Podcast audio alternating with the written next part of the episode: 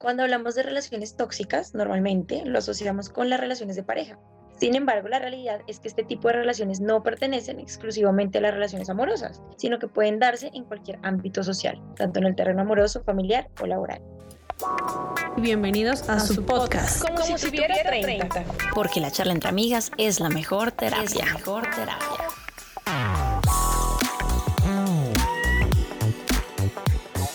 Un sentimiento que define este tipo de relación es el sufrimiento. Pero así como en otras situaciones nos resulta evidente y por lo tanto escapamos de ellas. Cuando se trata de relaciones tóxicas, no siempre resulta fácil identificarlo, bien sea porque no lo queremos ver, porque ese malestar sea sutil y o paulatino, está enmascarado por miedo o porque nos aporta otras cosas a las que no estamos dispuestos a renunciar. Hola amigas, dando continuidad a nuestro podcast de hace ocho días, ¿qué opinan del tema de la toxicidad? Bueno, hola, hola. Pues hoy sí vamos a hablar de la palabra tóxica como la conocemos coloquialmente, ¿no? Entonces, chévere este tema, de verdad que no solo vamos a abordar, como tú dices, el tema de toxicidad en parejas, entonces bienvenidísimos. Hola, hola. Veo que nos vamos a poner muy tóxicas con el tema, pero es importante aclararlo. Es importante abordarlo desde diferentes laditos. Entonces, chévere, chévere. Hoy vamos a ver uno bien turbio. Y listo, entonces arranquemos este capítulo hablando sobre la relación tóxica con el trabajo. Se trata de una relación que nos atrapa, pero es complicado identificarla como tal. Y por lo general, cuando nos damos cuenta de que estamos ante una situación tóxica, hemos entrado en bucle y nos cuesta salir de ella. Es por esto que es necesario estar alerta y reaccionar antes de que hayamos quemado toda nuestra energía y generado ansiedad en el trabajo. La mayoría de las personas cambiamos de empleo por una mala experiencia en las empresas. Estas relaciones tóxicas con el equipo, el jefe o incluso las labores afectan el trabajo, pero también tiene consecuencias en otros aspectos de la vida. La relación con la familia, el estado de salud, eh, llevando a desarrollar síntomas como estrés, insomnio, inseguridad, fatiga, baja autoestima. Seguro a muchas nos ha pasado. Claro que nos ha pasado. Y es que hay varios factores que pueden hacer tu relación con el trabajo algo supremamente tóxico. Por ejemplo, y aquí voy a enumerar algunas y, vamos a ver si, si nos han pasado por, por uno o por varias. La primera son los labores propias. Si tu trabajo abarca toda tu vida y no te deja lugar para ti mismo, para tu vida y desarrollo personal, pues debes replantearte tu forma de pensar y de afrontar tus obligaciones. Además, conseguirás un efecto contrario al que aspiras, ya que esto terminará perjudicando también el mismo trabajo. Si no estás como contento con lo que haces, complicado ahí. Lo otro puede ser el jefe, porque es que aquí no podemos negar que hay unos jefes que son una maravilla. Y esto puede parecer un tópico, pero realmente es una situación que puede darse perfectamente a causa de la diferencia de caracteres o de algún enfrentamiento. Por ejemplo, en muchos casos se trata de un jefe que usa recursos ilícitos como la manipulación para tener en absoluto poder sobre el empleado. En ocasiones también estas personas pueden conseguir incluso que llegues a odiar ese oficio que tanto amabas. Yo conozco un par de jefes que de verdad que te hacen odiar. Lo otro puede ser tus subordinados. Y esto en ocasiones se da por el miedo de, los que están por encima a que alguien les supere o les arrebate su lugar. La presión de un equipo de trabajo, la falta para gestionar de forma eficaz el mismo, puede hacer que la persona que sufre la tensión de las relaciones negativas en el trabajo, pues sea el jefe, se sienten amenazados. Y por último, pues los compañeros. Aquí hablamos de esa lucha continua y exagerada por destacar entre tus compañeros de trabajo. Aunque el espíritu competitivo es algo sano y puede ser positivo, pues llevado al extremo siempre puede ser dañino, tanto a nivel personal como en el ambiente laboral. Es importante tener claro que no estamos compitiendo con nadie, sino que se trata de compañeros de trabajo, partners, amigos, pasas la mayor parte de tu tiempo con ellos. Por eso mismo hay que tratar de ser generoso, empático y pues no verlos como el enemigo, ¿no? Tratar de, de hacer equipo. Pero bueno, pregunta, ¿han vivido o presenciado ese tipo de relación tóxica con cualquiera de los tópicos que les di? Yo creo que sí, yo creo que todos en algún punto, bueno, especialmente el de las labores, el del jefe y el de los compañeros. Pero lo de las labores sí tiene, sí, sí me parece, porque a veces uno no lo identifica tipo que tú tienes X labores y no sé, por hacer un favor te ponen más y te ponen más y entonces ese trabajo que tanto amabas como que se te vuelve en un estrés, como una zozobra, como una frustración, entonces yo siento que, que ahí como que toca parar y, y, eso me pasó Pero entonces ahí como que se mezcla el, del jefe con el de las labores, ¿no? Y el de los compañeros, sí, sí, a veces pasa, a veces. Bueno, me ha pasado, pero sí tuve unas compañeras que se querían nada y era tenaz, o sea, desde que llegaban una mala cara, se necesitaban hablar para algún trabajo y, y se hablaban golpeado, como es que tú no hiciste, ni siquiera se tuteaban, ¿no? Es que usted no hizo tal cosa, ¿no? Pero es que usted tenía que hacer tal, entonces el trabajo salía súper mal eh, el ambiente era tenso, yo era amiga de las dos, entonces era una situación bien incómoda en la oficina. Lleva y trae. Sí, ahí, sí. como es que ella, tú O tipo, o, cualquier cosa, tipo, antes vamos por un café. Ah, claro, se va a ir con ella, ¿por qué no vas conmigo por un café? Ay, entonces era como. Ay, ¿Se volvía sí. buena en el colegio? Sí. En primaria, uno es. Y entonces una vez sí, sí hubo como un roce más cercano, como que ay no, es que no, ni les cuento porque se alarga esto, pero, pero el tema es que sí existe, ¿no? Y que es muy harto porque como decía Cali, nosotras, nosotros compartimos casi todo nuestro día con compañeros de trabajo, bueno, ahora de pronto en la virtualidad no tanto, pero es un tema y que si nos llevamos mal con ellos, seguramente no vamos a durar mucho en ese trabajo. No, y que si duras es una tortura y vas a durar torturado todo el tiempo, qué pereza. Pues no sé, de lo que yo he visto, afortunadamente no he tenido así como que llega por Dios, Ah, bueno, no mentira, sí, en ese trabajo me fue muy rápido porque eran, eran este tipo de jefes madrugo en el trabajo y me voy muy tarde. Y entonces toda la empresa ya funcionaba así porque pues como uno se va a ir antes que el jefe, ¿no? Y entonces era súper, un ambiente súper tóxico porque si uno se iba a las 5, que era la hora, todo el mundo te hacía cara fea y decía que como ya era un irrespeto irse a la hora que tú tenías firmada en tu contrato. Y era el ambiente como tal de la empresa aparte que era un ambiente así de miedo y era pues un tóxico porque era todo se hacía, pero el señor levantaba los gritos a todo el mundo, tiraba las cosas, entonces se sentía como una vibra de miedo, yo ya duré como dos meses, como tres meses y yo como no, los permisos para ir al médico, o e, ejemplo, yo me estaba graduando en esa época para poder ir a, ir a mi ceremonia, eran con él, era horrible, o sea, era era peor que uno decirle a la mamá cuando era adolescente que si lo dejaba quedar en la casa o ir a la fiesta. No, o sea, era una sensación como de me va a regañar, me va a gritar. Ay, no, no, no. Entonces yo huí de ahí por esa misma razón. Dije, no, no me pasa con mis papás y sí me pasa con un señor que nada que ver. A mí me ha pasado desde el jefe tóxico, horroroso y feo. Alguna vez hace mucho tiempo tuve dos trabajos de medio tiempo. Entonces por la mañana iba a uno y por la, otra, la tarde a otro. Y así lo que decía Vico, como que yo decía como, bueno, adiós, porque es medio tiempo, chao pues. y el tipo súper molesto. En tres meses que estuve allá, no se aprendió mi nombre. Entonces me decía como el nombre de la que era anterior. Y era como, marica, o sea, yo te lo aguanto una semana, pero todo el tiempo, todos los días, en serio, de lunes a viernes nos vemos, sabes cómo me llamo, qué te pasa. Y el tipo así era de esos que, que llegan y, y, o sea, como que te hace sentir mal, como que tú eres chiquitico. Ay, no, horrible. Entonces era, era como que me picaba a mí todo estando en ese lugar, horrible. Yo siento que ahí, con este tipo de jefes también, con el que yo les decía, el que madruga, el que nunca se va, o sea, el que llega a la casa y sigue trabajando fines de semana todo el tiempo, eh, los invito a que si son eh, workaholics, sí, así adictos al trabajo, no obliguen a sus empleados a ser así tú tienes un horario con el cual te pagan. Si tú quieres gastarte la vida trabajando porque es una adicción o porque realmente tu trabajo es lo que te llena al 100%, porque todo el mundo tiene que, o sea, eh, la toxicidad radica en que tú obligues al resto del mundo a hacer lo que tú haces y a responderte porque es que tú crees que eso está bien. No, no está bien. Ah, les importa, no, tienen un problema. Y, y, lo que tú dices es muy cierto, o sea, hay gente que, que de verdad quiere que tú seas igual, como que quiere convertirse en tu mentor y uno es como, no, o sea, tú te ganas tres veces más que yo, si quieres trabajar todo eso, dale, pero yo no, ni por la plata ni por mi tranquilidad, suerte. pero, sigamos porque es que aquí nos ensañamos. aquí no queda todo indignado. Pero bueno, entonces primero identifiquemos si tenemos una relación tóxica con el trabajo. Ahorita todas miércoles, sí. Ah, soy el jefe. bueno, eh, primer punto, mi relación es meramente contractual salarial y no ofrezco ningún valor agregado o de innovación a la empresa. Segundo punto, no soy un embajador de la marca hacia adentro ni hacia afuera de la compañía. Y tercero, no existe una atracción, pasión con lo que hago. De hecho, puedo ya no sentir empatía con los objetivos o valores de la empresa y la relación líderes, compañeros de trabajo pudiera estar fracturada. ¿Pero se sintieron identificadas? Un poquito, apropiados del trabajo, como son los valores. No, pero sí es cierto. Y mira que uno no ve eso como, como relación tóxica en el trabajo. O sea, uno dice como, ay, sí, es que estoy aburrida en el trabajo, ya no siento pasión, no saca, pero para uno, uno le parece normal, ¿no? Como que, ah, sí, eso pasa. Pero eso también es toxicidad, porque tú también no te estás dando la oportunidad. Entonces, si ya no te gusta, no te apasiona, ¿qué haces ahí? De pronto necesitas cerrar esa puerta para poder. Pero no, tú ya estás ahí acostumbrado, estás en tu zona de confort y eso también es algo tóxico, ¿sí? O sea, también contigo. Entonces, Interesante, ¿no, Cali? Soy re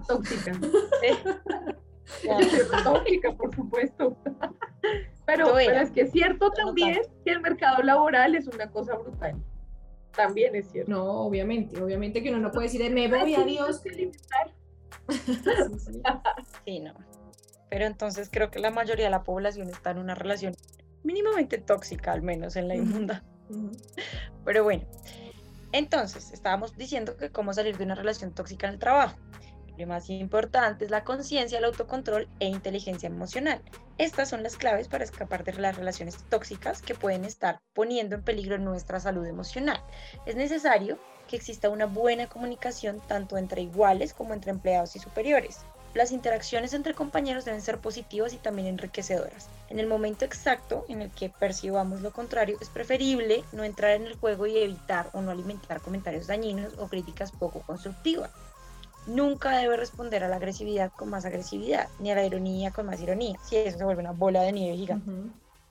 Si consideras que tu caso es grave y que está en juego tu salud emocional, debes acudir a uno de tus superiores y pedir ayuda antes de que el problema sea grave. Esto me recuerda a una reunión que tuve con chicos de un trabajo para el Estado y todos están afectados emocionalmente y psicológicamente.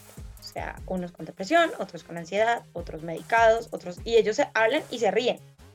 O sea, del nivel de presión que tienen. Y yo Mm. soy como, yo era como, ¿really? Y no, ¿por qué no se van? Y ahí vamos con lo de la estabilidad y aparte Ujú. son buenos salarios, pero están tostándose realmente, así ya to- le decimos tostarse como enloquecerse aquí en, en Bogotá al menos.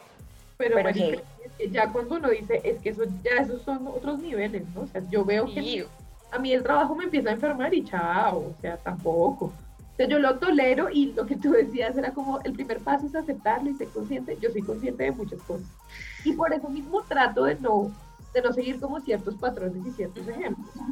Pero ya en el momento en que yo diga como lloro todos los días, me enfermo y demás, es como, no, suerte. Bueno, y del mundo laboral, ahora sí nos vamos al mundo de las relaciones tóxicas entre amigos, amigas. A ver, amigas. Ah. En términos generales, una amistad tóxica es aquella que no hace nada para hacernos más agradable la vida y al contrario hace lo posible por crearnos malestar. Suele ser una persona o personas con las que hemos tenido un vínculo importante y de hecho esta es la razón por la que seguimos manteniendo una amistad tóxica, porque nos duele romper la relación con esa persona. Uno dice, no, tantos años, mejor me la aguanto un poquito porque es mi amiga, mi amigo y bueno, en fin. Entonces, vamos a enumerar algunas características y si piensan en algún amigo o amiga, seguramente es una relación tóxica. Ah. ¿Listas? Eh, ahorita todas tóxicas nosotras. Otras, bueno, el podcast se acabó hoy. Ah, Bueno, la primera, la relación es unidireccional. Esa relación de amistad va en solo una dirección. Es decir, podrías tener una amistad tóxica si siempre eres tú quien da y el otro es siempre quien recibe. Cuando siempre eres tú quien llama, cuando eres tú el que intenta quedar o eres el único que escucha, cuando eres solo tú el que se preocupa por esa amistad. Si en algún momento necesitas algo de esa persona, estará tan ocupada que no podrá ayudarte. Cuando esto ocurra durante algún tiempo, lo más frecuente es que la persona que siempre da se termine cansando de esa relación. Obviamente, ¿no? Eso. Otro indicador de que podrías tener una amistad tóxica es que la crítica hacia ti es constante. Una cosa es que hagan bromas entre amigos y pues eso es normal. Y otra cosa es que el amigo te dé un consejo o te haga una crítica que en teoría debería ser constructiva, ¿no? Obviamente. Y mm, pues porque él quiere que tú mejores y ayudar a, a tu bienestar, ¿no? Pero muy diferente es alguien que critique todo lo que haces, todo lo que dices, todo lo que opinas, cómo vistes, ¿no? Ya uno sabe cuándo son críticas destructivas. Y esa persona muchas veces las hará de forma indirecta. O sea, te harán sentir mal por debajo de cuerda porque igual quieren seguir estando a tu lado para fastidiarte, pero, pero no. Sí, es como una relación ahí rara. Y si esto te ocurre con un amigo, no solo puede verse afectada tu autoestima, sino que también podría tratarse de una amistad poco recomendable. ¿Pensaron en alguien? Ajá. Como dicen por ahí, hay gente que solamente brilla cuando opaca a otros. tal cual. Ah. Por eso es que siguen esas amistades. Bueno, la siguiente dice, un amigo del que no puedes fiarte también puede ser una amistad tóxica. Porque pues la amistad consiste en que los amigos son confidentes, personas con quien hablar de ciertas cosas personales, pues que no queremos contarle al de la oficina.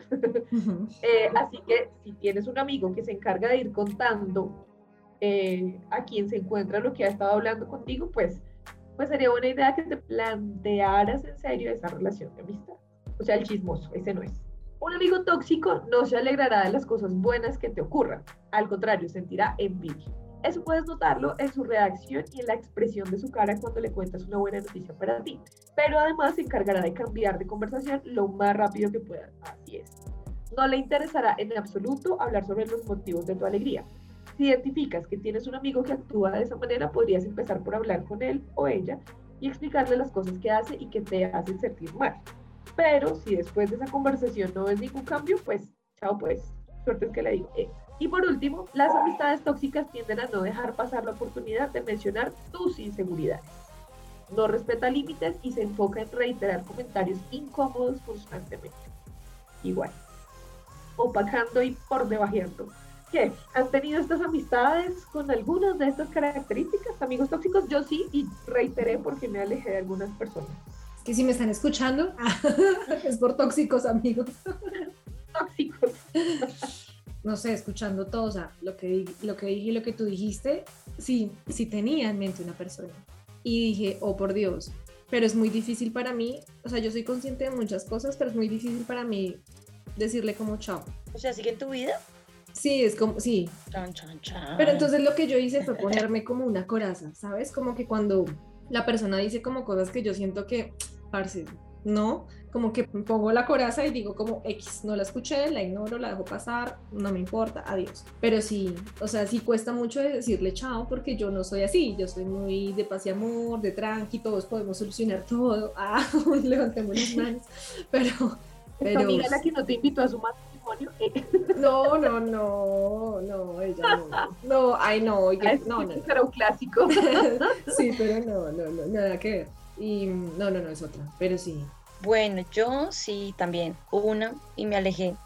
Y me alejé y no pasó nada, entonces como que sí, tomé la decisión correcta. Me da mucha tristeza, pero bueno. Y otro, ay, sí, ese típico, es que es gente curiosa, ¿no? Es gente, era un día como, ay, me cae súper bien, eres muy pila, y al otro día eres como, tú eres súper bruta, o sea, como no entiendes esto. Aparte son de este tipo de personas que se creen eruditas, que todo lo saben, que son súper cultas, y uno es como, ¿Mm? entonces jugaba con mis emociones y yo era como, momento, soy bruta o no. Era que te subía y te ponían en altar y luego te bajaba. Y es esa gente que de verdad tú, tú acabas de, o sea, tú terminas de estar con esa persona, de tomarte un café, de lo que sea, y te vas como con una sensación tan extraña que no es ni tristeza ni felicidad, sino como, ay no, como feo, como si lo hubieran uno acabado de, de revolcar eh, de mala manera, o sea, no de manera divertida, sino de la dolorosa. Sí, o sea, como que vas... Lo que hablamos una vez de los vampiros emocionales. Sí, y ahí sí, uno empieza a alejarse. De esa, otra de esa persona no me he alejado así radicalmente, pero ya no llegué en otro país, pero sí fue así gradualmente como que, ay ya, suerte, es complicado. Y, y uno trata tampoco de ser esa persona, ¿no? Porque a veces uno a veces uno por, por querer eh, dar consejos o algo, a veces se pasa, uno piensa que a veces tiene la razón. Entonces yo digo que todos somos tóxicos en ciertos niveles, en ciertos pequeños momentos, con las amistades. Pero pues es que digamos, hay cosas de cosas, también hay que tener en cuenta la personalidad de cada uno, ¿no? Entonces pues hay gente que es como más, no sé, como menos apegada, pero aún así siempre es incondicional. En cambio hay gente que es como, es así como, como estaban diciendo ahorita, como como que primero es súper tu amigo y te, te, enaltece y, uy, sí, no, y uno dice como ya, y luego, ¡pum!, te habla de una cosa así súper negativa y es como, ah. porque por ejemplo, yo por ejemplo soy muy poco cariñosa, las dos lo dirán. Huye, ya, huye, nos consta, nos contacto, no sé. Pero, pero pues yo soy bien, creo, ¿no? Toda tóxica. Sí, Cali, no te habíamos dicho, pero ya que estamos hablando de esto. Ah. Pero digamos, es como mi forma de ser, sí, no, no es que, ay, no, pero pues no les digo como, no sé, cosas feas sí, no. Me odiaría yo. Pero tienes amigos o, has con, o tuviste amigos que tú dijeras. Tóxicos, sí, por supuesto. Tuve amigas tóxicas y también me, y me alejé. Y tú, me dolieron más los amigos tóxicos, porque yo me sentía realmente mal. Por lo que me decían, tal vez era como esa validación masculina, ya después es que uno lo, como que lo reflexiona. Entonces, eh, pues era como, como, no, pues es que si lo dice él y es hombre, es que yo soy así, es que, uy, que baila yo. Y, y, me daba muy duro. Hasta que un día reflexioné, hubo luz en mi camino y dije como, uy, no, espere, momento, porque aquí el problema no, no es mío. Pero me dolió. Sí, claro. Pero entonces quiere decir que uno, en el fondo uno sí lo identifica. Solo que como que uno sí se hace el, ah, el de la vista gorda, a menos que ya sea muy pasado que no diga chao. Sí. Y lo que dice Vico sí es cierto, yo también creo que en cierto punto todas tenemos nuestro, nuestro comportamiento tóxico, digámoslo así, pero yo creo que eso es un equilibrio, ¿no? O sea, obviamente que uno con X amigas es todo, mm, ajá, saliste con la otra, ¿no? ¿Todo bien? Ah. pero también se trata de eso, como que es medio broma, o sea, como que no es todo el tiempo, ¿no? Pues sí. Según expertos, la mejor forma de salir de una relación de amistad tóxica es fomentar el diálogo y la reciprocidad de perspectivas. También aprender a negarte a sus peticiones, ignorar sus demandas o comentarios críticos y aprender del error de confiar en ciertas personas son aspectos que te pueden ayudar. Hay que tener en cuenta que tal vez no siempre fueron tóxicos o no entienden cómo te afectan sus acciones. Algunas personas sí necesitan un poco de apoyo adicional y se comportan de manera egocéntrica sin mostrar malicia. Hablar con ellos sobre el impacto del comportamiento podría mejorar las cosas. Utiliza el yo. Sí, sí, es verdad, Yo por lo menos a veces hablo muy feo y no, y no lo noto. O sea, y la gente dice, es que hablas, o sea, ¿por qué me lo dijiste así? Y yo, ¿eh? Pero yo pensé que lo estaba haciendo bien y tú de verdad uno de corazón cree que lo está haciendo bien y a la otra persona le suena horrible. No es como, pero díganme, ¿por qué no me doy cuenta? Por favor. No es con odio. Es que, Imagínate yo, soy toda seca, marica. un poquito. Entonces, utiliza el yo, puro amor, utiliza el yo y otros métodos de comunicación productiva para iniciar un diálogo. Utiliza el yo, el método del yo, de hablar de, de lo que sientes tú. ¿Cómo me siento yo? Yo me estoy sintiendo así, yo estoy herido, yo no sé qué tú hiciste que yo me sintiera mal, así. Sé sincero acerca de cómo te hace sentir su comportamiento y considera establecer límites para futuras interacciones. ¿Ustedes tienen algún consejo adicional, extra? sería ideal el diálogo, pero a veces esas personas, literal lo que decía Cali, no se dan cuenta. Entonces, si tú llegas a hablarles como, mira, es que me estoy sintiendo así, seguro van a... Yo pienso en mi persona, ¿no? En la que estaba pensando al, principio, en mi amiga, y seguramente ella me va a reaccionar diciéndome, pero ¿cómo así? Sí, o sea, como víctima. Entonces, siento que no va a ser tan, tan fácil. Pero nosotros con Cali tuvimos varias de esas conversaciones, como dos, ¿no? Que nos peleábamos de amistad y nos encontrábamos para hablar y decimos como, no, mira tú, mira tú, ¿no? ¿Sí te acuerdas? Yo me acuerdo de una. Sí, claramente. Y seguimos siendo amigas. Es, es, pues, no sé. Pero es eso, es, entrar en el ámbito del diálogo, ¿no? Pues hablamos como personas civilizadas. Y si está para seguir, pues uno sigue. Y si no, pues... Era nuestro destino, Vico. Sí, exacto. seguir juntos. Ah. Eh, yo aquí violinista. Eh. Contigo también, Alto. Pero no hemos tenido no, charla. No hemos tenido, sí, no. Somos, nos es digo, que yo la relación ah. mía ha sido más tóxica. Sí, pues no tóxica. Ay, pero ¿por qué esos términos? ¿Tóxica? No, ¿tú crees?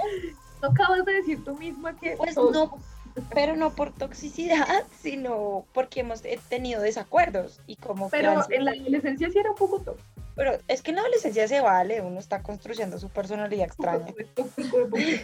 Bueno, y por último, entramos en el oscuro mundo de las relaciones tóxicas en pareja. Estas relaciones en las que, por lo menos, un integrante de la relación tiene un comportamiento o actitud totalmente impropio. Pueden llegar a suponer una situación de vulnerabilidad psicológica y emocional para la otra persona. En muchas ocasiones, las personas que están inmersas en relaciones amorosas tóxicas no son capaces de darse cuenta que están viviendo situaciones de abuso. El amor que sentimos hacia esa persona puede nublar nuestro juicio y podemos tender a perdonar cualquier cosa. Es muy frecuente que este tipo de actitudes tóxicas se normalicen, entre comillas, por parte de la víctima.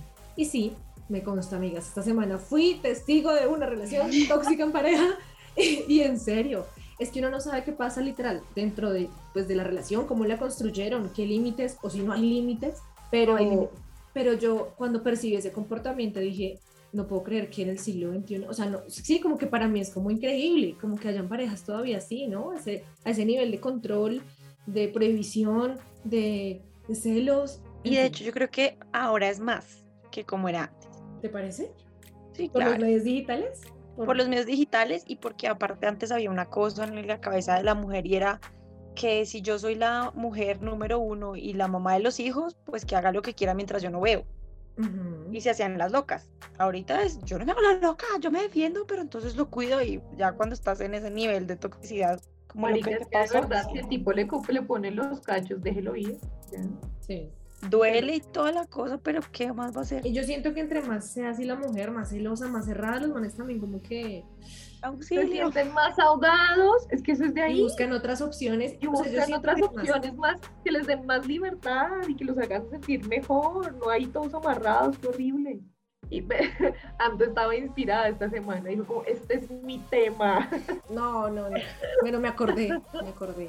Todavía lo sigo pensando y digo, ah, Ay, no, hay que hacer que le llegue a la persona. Dedicado a, Ahí también hay que ver que ahí son dos tóxicos, ¿no? Bueno, vamos ya a vamos a... decirle, dedicado al Papa. Es un código que pocos entendemos. Pero Pero- sí, pero tiene razón Vico. Los tóxicos son los dos. Tanto, Sí, tanto claro. el que la, la que actúa loca y demás, y el otro todo sumiso y que no dice fue pucha. Yo también soy persona, yo también tengo derecho a opinar, derecho a hablar. O sea, bueno. Total. en fin. En fin, pero pues bueno, de acuerdo a eso, traemos un listado de señales que debes tener en cuenta para no caer en ese tipo de relaciones. Vamos a dividirlo por actitudes. Entonces, vamos a hacer una dinámica. Claramente ustedes no lo van a ver, pero pues invito a los oyentes para que hagan la dinámica.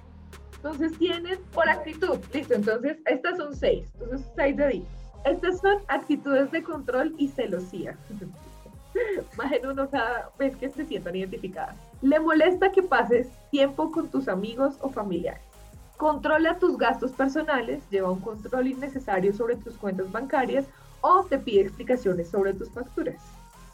Bien, vamos bien, nadie hasta el momento. Investiga tus redes sociales y tu teléfono móvil. No respeta tu privacidad. No. Nada. En reuniones familiares o con amigos, evitas emitir tu opinión sobre algo por miedo a que vuelva a reprenderte o a cuestionar. Ya estoy preocupada porque Vico ya bajó las. Es habitual que use el chantaje emocional contigo si no haces lo que él o ella quiere, porque se enfada. Notas que cada vez que pasas tiempo con alguien del sexo opuesto, tu pareja se molesta en exceso y se pone celoso, obligándote a no ver más a esa persona.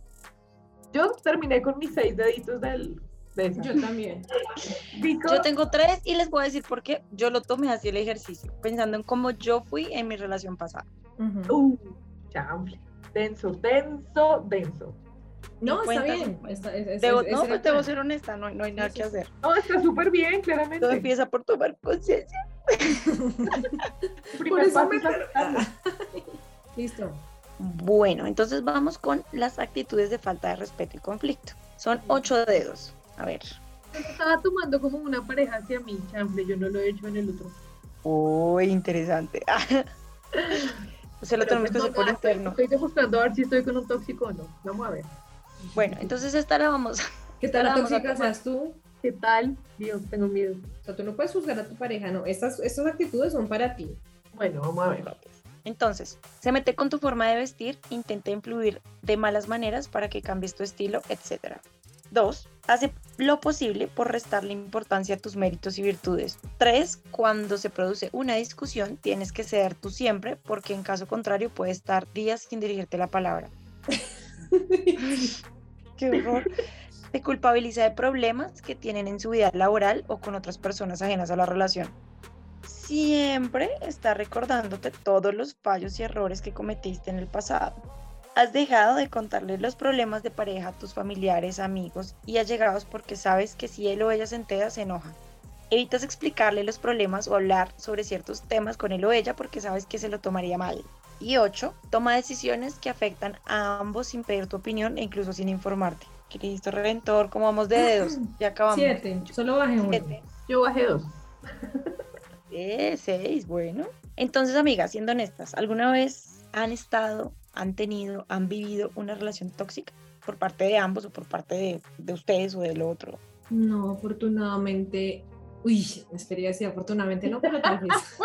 Dios mío, y nunca fui No, es que yo creo que, yo creo que del- no hemos tenido como una relación tóxica de esas que uno dice como puta le dan la jeta todo el tiempo y la vieja le revisa los celulares.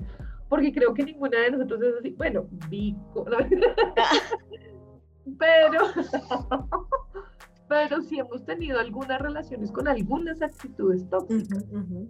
Pero ahí es muy importante, que definitivamente conocerse a sí mismo es muy importante porque cuando tú no pones límites, cuando tú no sabes cuáles son tus límites, no los pones y la persona los pasa, dispara tu inseguridad. Claro. Y ahí tú empiezas a actuar de formas en las que nunca pensaste que ibas a actuar. Y tú decías, "Oye, por favor, y uno juzga y uno dice que jamás. Y uno pierde cuando estás en los zapatos de, o sea, ya cuando te pones en un lugar donde nunca pensaste que ibas a estar, dices como, oh por Dios, soy capaz de todas estas cosas.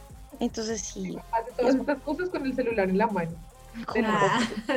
Eh, Sí, sí, claro, tú no sabes cómo que, que- que hasta dónde puedes llegar. Y eso es lo triste de una relación tóxica, que te lleva a unos límites y a unas cosas que, que uno nunca pensó que podía llegar a, a tener o a estar o vivir. Y Lo más hay- triste es que esto desemboca en cosas de verdad graves, ¿no? Relaciones tóxicas de Claro. gato, le quemó la cara. Ay, Dios y, y aparte tiempo, mucho tiempo, no perdido, pero sí que pudo haber servido, no sé, para ir a Estar terapia, feliz, para estar tranquila, o sea, o tranquilo, ¿no? O sea, porque uno pasar la vida o los años con una persona que de verdad no te hace feliz.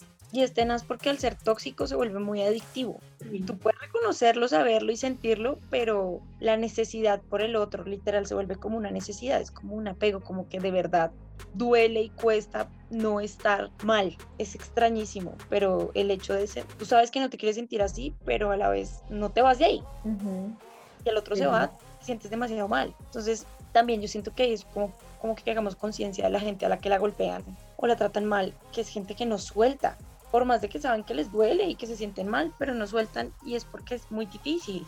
No es porque hay tan masoquista, yo ya me hubiera ido si tú no estás ahí. Ujú. Tal A veces cual. también es por el tema familiar, tipo como que tienen familia, entonces no, pero es que si yo lo dejo, eh, que mi Los hijo, que no sé qué hemos hablado en otros podcasts, ¿no? Como que eso tiene tantas cosas que a veces como que la misma sociedad dice, no, es que qué va a decir la gente, qué va a decir mis papás, qué van a decir mis suegros, entonces como que empiezan a aguantarse esta toxicidad por otras razones que, que no deberían ser las principales ni siquiera, ni siquiera deberían ser Pero una cosa es, me quedo por los niños porque les voy a causar un trauma, a me quedo porque quiero ir al resto del mundo. Uy, no.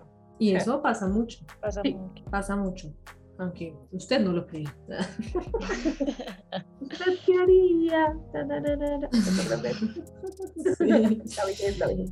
Y bueno, teniendo en cuenta esto, cabe aclarar que todos en algún momento, como hablamos hace un segundo, podemos cometer errores y tener uno o varios fallos como los que hemos hablado, así que debemos ser cuidadosos a la hora de enjuiciar a nuestra pareja también. Solo será una relación tóxica aquella que de forma habitual se produzcan varios de los problemas que comentamos, ¿no? No es como que, por ejemplo, si un día cometí un error, ay, ya soy tóxica, no, como que si tienes varios y son frecuentes, pues ya ahí sí como que piensa. De todos modos, en ocasiones la situación puede ser reconducible gracias a la comunicación y a las buenas maneras. En otras parejas es posible que no exista marcha atrás y que la relación esté condenada al fracaso. Entonces es obligación de cada persona analizar detenidamente la situación para saber si vale la pena o no intentar arreglar las cosas. ¿Algo que quieran agregar, amigas? Donde no te sientas tranquilo, tranquila, pues ahí no es y hay que reflexionar si realmente necesitas estar ahí o puedes irte.